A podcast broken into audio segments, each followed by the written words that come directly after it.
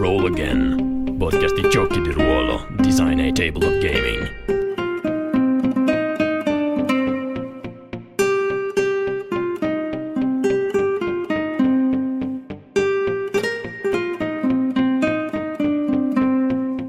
Ciao a tutti e benvenuti a un nuovo episodio di Roll Again. Questa volta sono da solo, sto andando online a un orario assolutamente improbabile, quindi se riuscite a beccare questo video invece di lavorare benissimo, se invece preferite eh, potete ascoltare l'audio successivamente, ma banalmente mi era venuta voglia di registrare una puntata eh, ho tempo di farlo in questo momento e quindi ehm, ho deciso di procedere.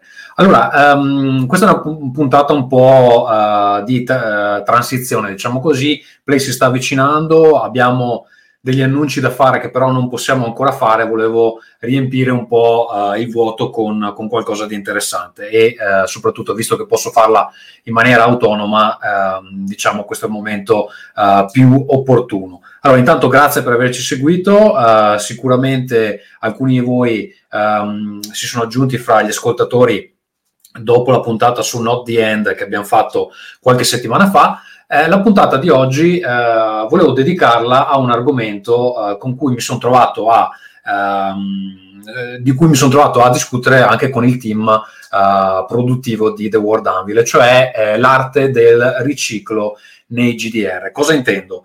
Intendo fondamentalmente quell'arte incredibile e incredibilmente utile di utilizzare altri media che, di cui fruiamo in maniera ehm, eh, giornaliera, per esempio film, serie tv, fumetti, libri, e uh, utilizzarli per uh, farci venire idee o per, per, adattarle a quello che poi uh, porteremo al tavolo. Eh, quando uno si mette giù a scrivere e dice devo preparare qualcosa per la sessione, capita che eh, magari cioè così su due piedi non ti, viene, non ti viene l'idea, non ti viene l'idea. E quindi cosa possiamo fare?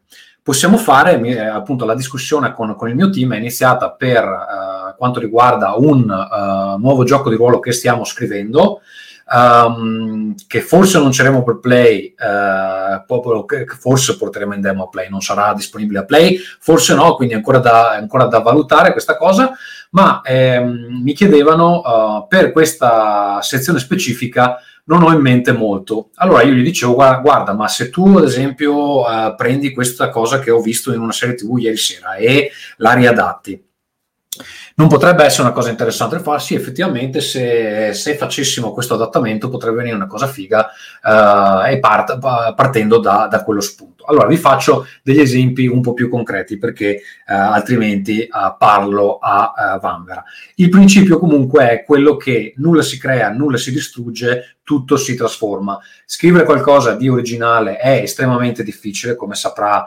chiunque abbia provato a cimentarsi sia nella scrittura di letteratura sia nella scrittura di eh, script per uh, cortometraggi, eccetera, sia chi uh, porta al tavolo delle cose, ispirarsi va benissimo, anche perché non è che ci sia l'inquisitore che ci sta dietro a dirci no, guarda che questa cosa si è già vista in un film del 1987. Non gliene frega niente a nessuno, basta che al tavolo la gente si diverta, anzi a volte magari qualcuno riesce anche a cogliere riferimenti che uh, rende la cosa anche più uh, divertente.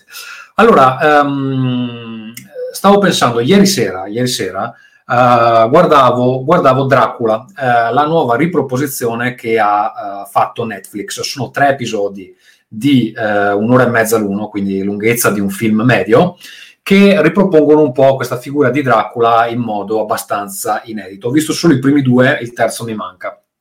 Ora, mm, farò qualche leggerissimo spoiler uh, cercando di rimanere il più vago possibile, eh, in modo da non rovinarvi uh, la serie se non l'avete vista. Però nel secondo episodio c'è questa situazione su una barca che da un porto russo Mm, non si capisce benissimo, un porto balcanico, comunque c'è la gente che parla russo, presumo sia un, una delle coste della Russia. Ehm, insomma, c'è questa nave che eh, parte da questo porto e deve arrivare uh, in Inghilterra. Cosa succede? Che uh, a bordo uno dei passeggeri è il Conte Dracula, uno dei passeggeri è il Conte Dracula e uh, un'altra particolarità di questa uh, nave è che c'è una cabina dove non si può entrare perché c'è un misterioso uh, passeggero ammalato. E quindi solo il capitano entra ed esce e per evidentemente perché ha paura che si diffonda l'infezione, eccetera è stato pagato appunto per, per, per, per, essere l'unico che si interfaccia a questo misterioso passeggero e, e, quindi così va la cosa. Allora, partendo da questo presupposto, adesso senza raccontarvi esattamente cosa succede nella puntata in modo da rovinarvela il meno possibile, però diciamo che a bordo, oltre alla eh, diciamo, ciurma normale, eh, ci sono una serie di passeggeri, eh, tutti abbastanza altoloca- altolocati, che in qualche modo uh, non sono passeggeri casuali, diciamo così, sono dei passeggeri che non si conoscono fra di loro, ma uh, c'è qualcosa che li, che li, connette fra di loro. Ok? Allora, partendo da questo spunto abbastanza banale, c'è una nave che deve andare da un punto A a un punto B con a bordo uh, un, un, noto, un noto vampiro, ok? Come potremmo utilizzare questo spunto uh, in tre diverse salse per, per, per, il nostro gioco al tavolo?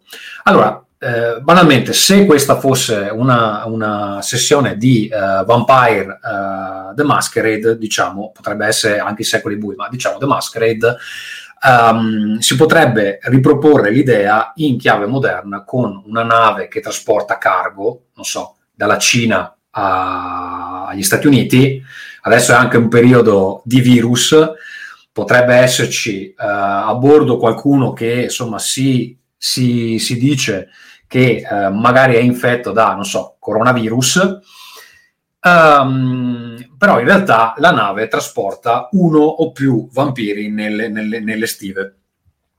Uh, questi vampiri potrebbero banalmente dover attraversare l'oceano o uh, magari hanno dei conti da risolvere con i passeggeri della nave a bordo, che in questo caso, essendo una nave mercantile, magari eh, sono semplicemente operai o eh, insomma eh, project manager, adesso non so esattamente chi ci sia a bordo di una di queste navi gigantesche che trasportano le merci. Potrebbe essere una cosa così.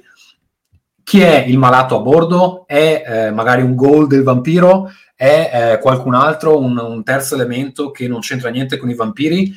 E eh, se pensiamo, que- questo spunto potrebbe essere utilizzato sia dal punto di vista del World of Darkness, quindi giocando gli umani, giocando la ciurma, che quindi si ritrova imprigionata nell'oceano con ehm, dei mostri a bordo, e da lì non si scappa perché poi sono cazzi acidi quando questi qua vogliono cibarsi, oppure eh, dalla parte dei vampiri che effettivamente devono dare la caccia alla ciurma che eh, in questo caso cercherà disperatamente di difendersi.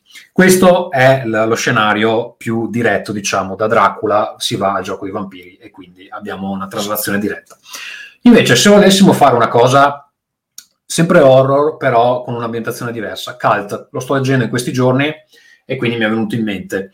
Um, allora, Cult ha, eh, per chi conosce un po' l'ambientazione, tutto questo concetto di paradiso, inferno, purgatorio, eccetera.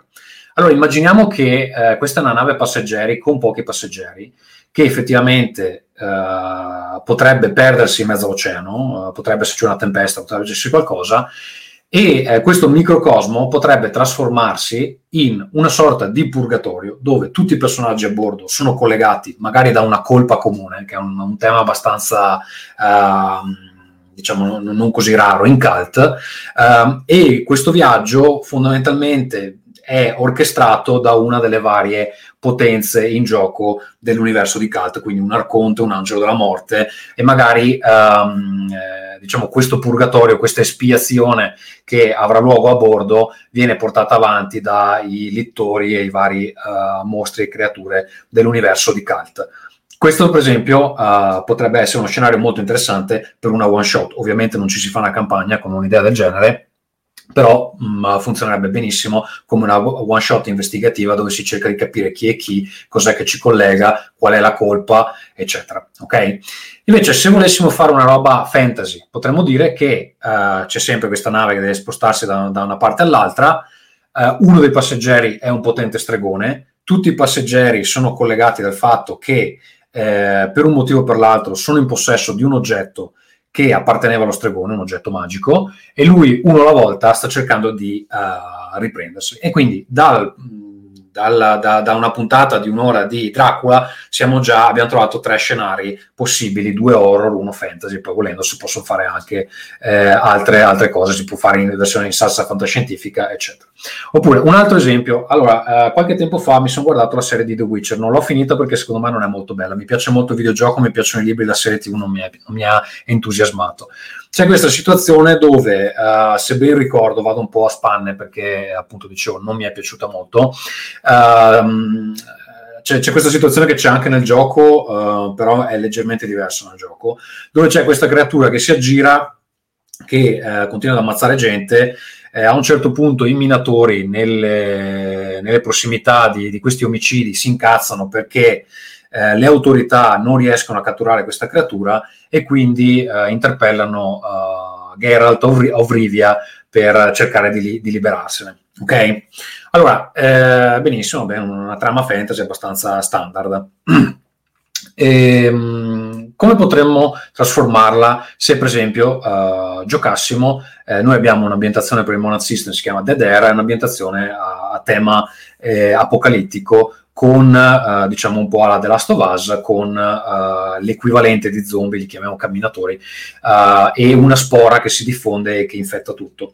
Ok, se questa fosse la nostra ambientazione, come potremmo utilizzare uno spunto del genere traslandolo appunto in questo setting apocalittico? Ma, eh, banalmente potremmo avere una comunità di sopravvissuti che è intrappolata in queste caverne, caverne che comunque forniscono de- delle materie prime, dei minerali che possono essere eh, utili alla costruzione di oggetti e cose del genere, um, o anche per degli scambi con altre comunità. E, um, questa comunità eh, ha paura di uscire dal, dal, dalle caverne eh, perché appunto all'esterno si aggirano una o più creature di cui non riescono a liberarsi, cui, che non riescono a catturare e che sono evidentemente più feroci del normale. Eh, magari in qualche modo il gruppo di personaggi è arrivato in prossimità di queste caverne, le scopre durante uno dei giri di ricognizione, di esplorazione, eh, eccetera, e quindi vengono ingaggiati per dare la caccia a queste creature che altrimenti caccerebbero la comunità. Poi ovviamente si possono fare delle cose, tipo che a una certa le creature entrano nelle caverne, sono difficili da prendere, eh, e poi insomma c'è un po' lo scenario eh, classico dei, dei, film dell'orrore o se vogliamo anche eh, alla Alien, dove si è tutti chiusi in uno spazio ristretto con queste cose super mortali che eh, ci corrono. Um, uh, ci corrono dietro. Eh, magari si può anche introdurre una, una, un'altra fazione che eh, fino a quel momento aveva protetto le terre al di fuori di queste caverne. Di questa fazione non si sa più niente e insomma al gruppo di PG viene chiesto uh, di diventare i nuovi protettori di quest'altra, uh, di quest'altra comunità. Vi faccio un altro esempio eh, tratto da Red Dead Redemption 2, gioco che sto giocando da un milione di mesi ma non finisce mai e quindi continuo a giocarci.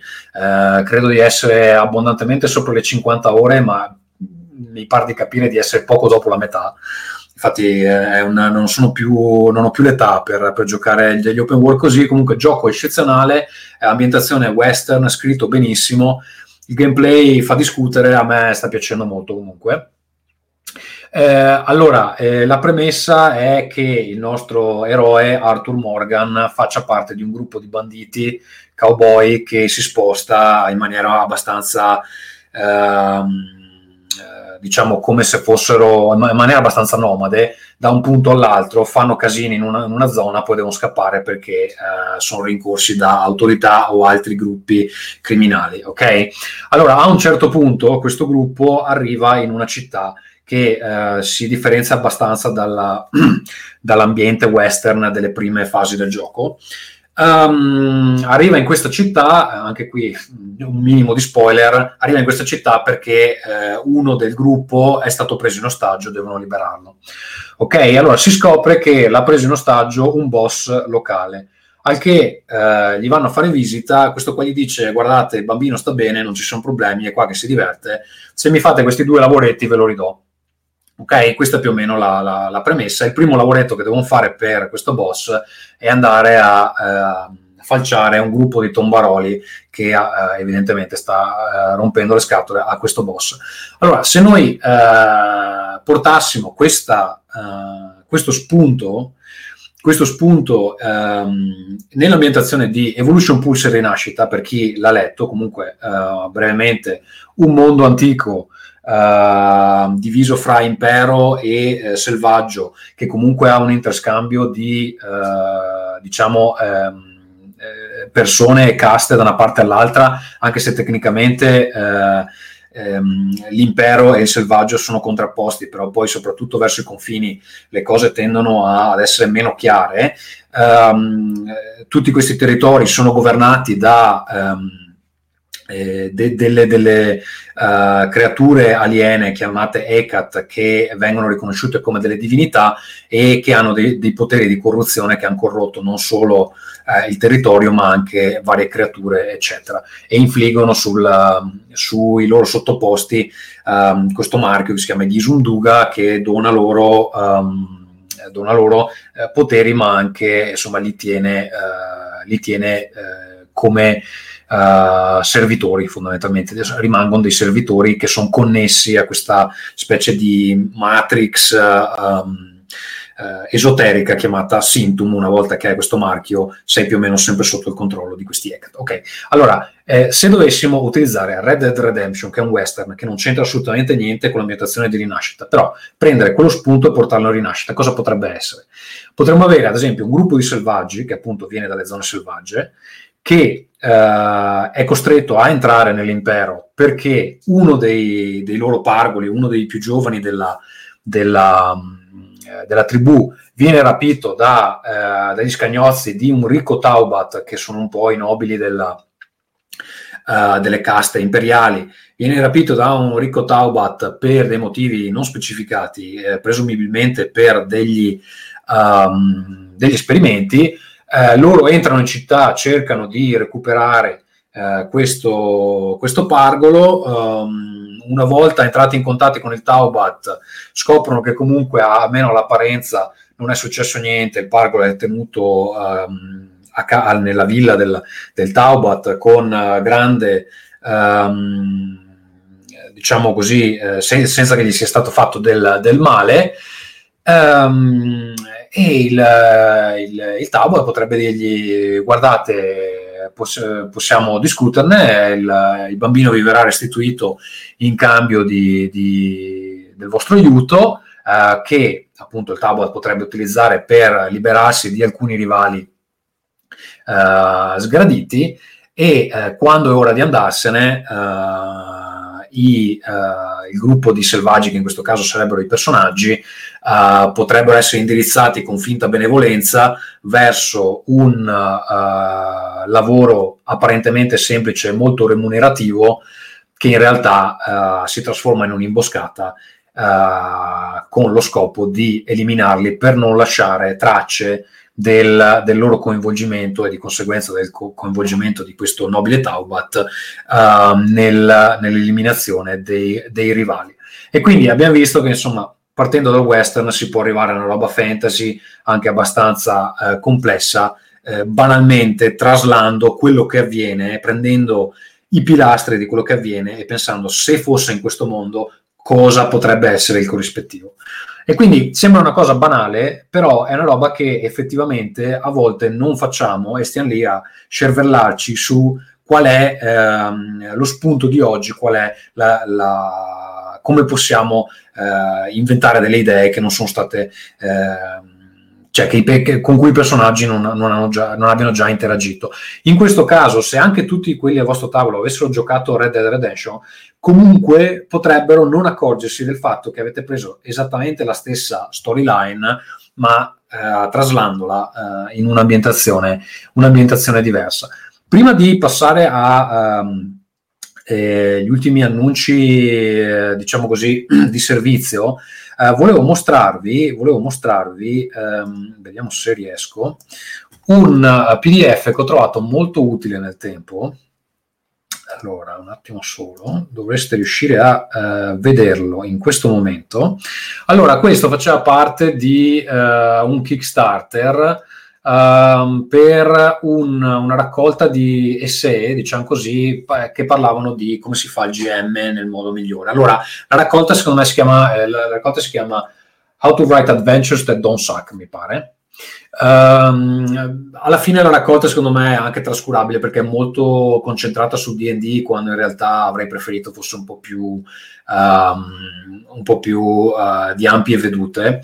Però uh, fra i vari stretch goal se ben ricordo c'erano anche un altro paio di pdf fatti sempre dallo stesso gruppo creativo. Uno di questi si chiama, um, si chiama Adventures Almanac che uh, ha diciamo, questo claim, dice che raccoglie un anno intero di avventure eh, per, il vostro, per, il vostro, gruppo. Allora, io non l'ho mai letto nella sua interezza, però ha una uh, cosa molto utile, cioè è pieno di tabelle, è pieno di tabelle uh, di generazione casuale di eventi, ok? E dentro qui ci sono un sacco, un, un sacchissimo di spunti che andandosi a selezionare in maniera... Uh, sensata, cioè te ne leggi 10 e dici ah però questi due sono carini e mettendoli insieme ti escono delle avventure. Allora, ehm, faccio un esempio, um, vediamo, allora, eh, bah, bah, bah.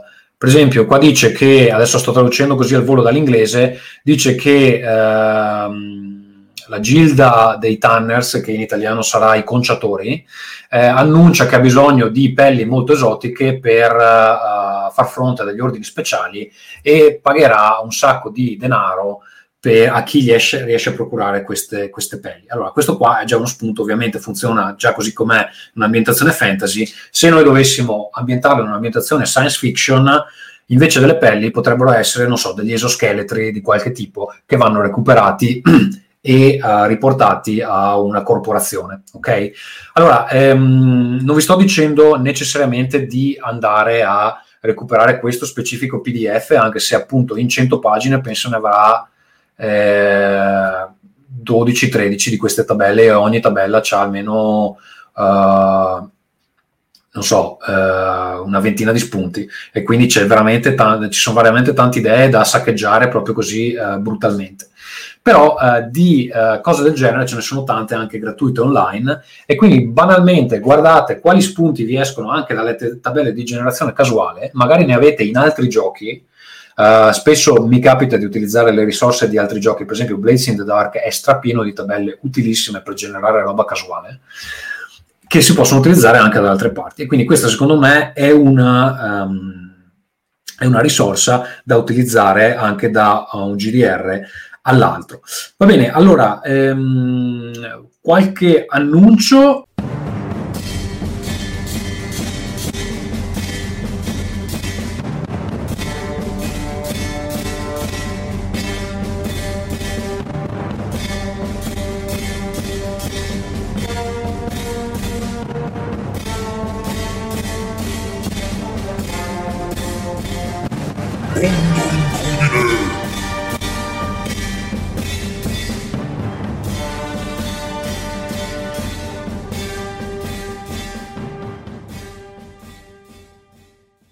Vedo che dalla chat di Facebook ci saluta uh, Michele uh, Paroli, che saluto.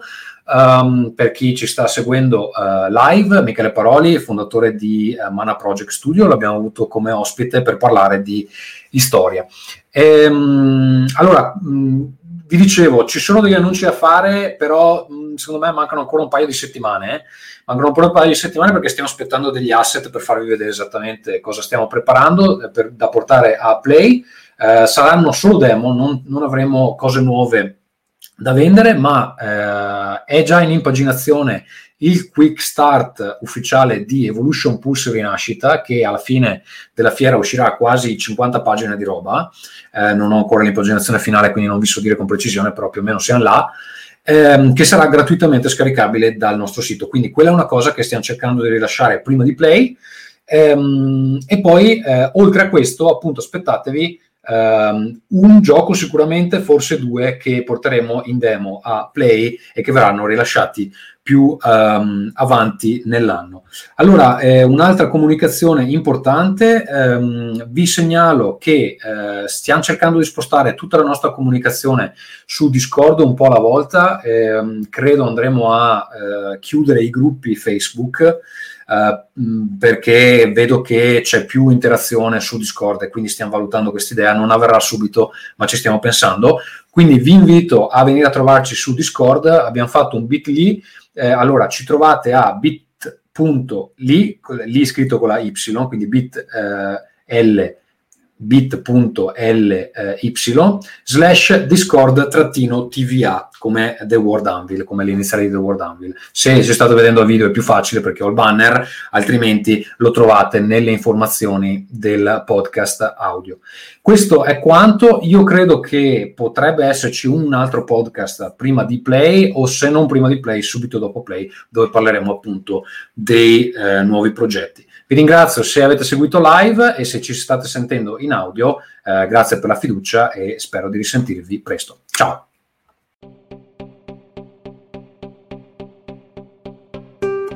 Roll Again, podcast di giochi di ruolo, design a table of gaming.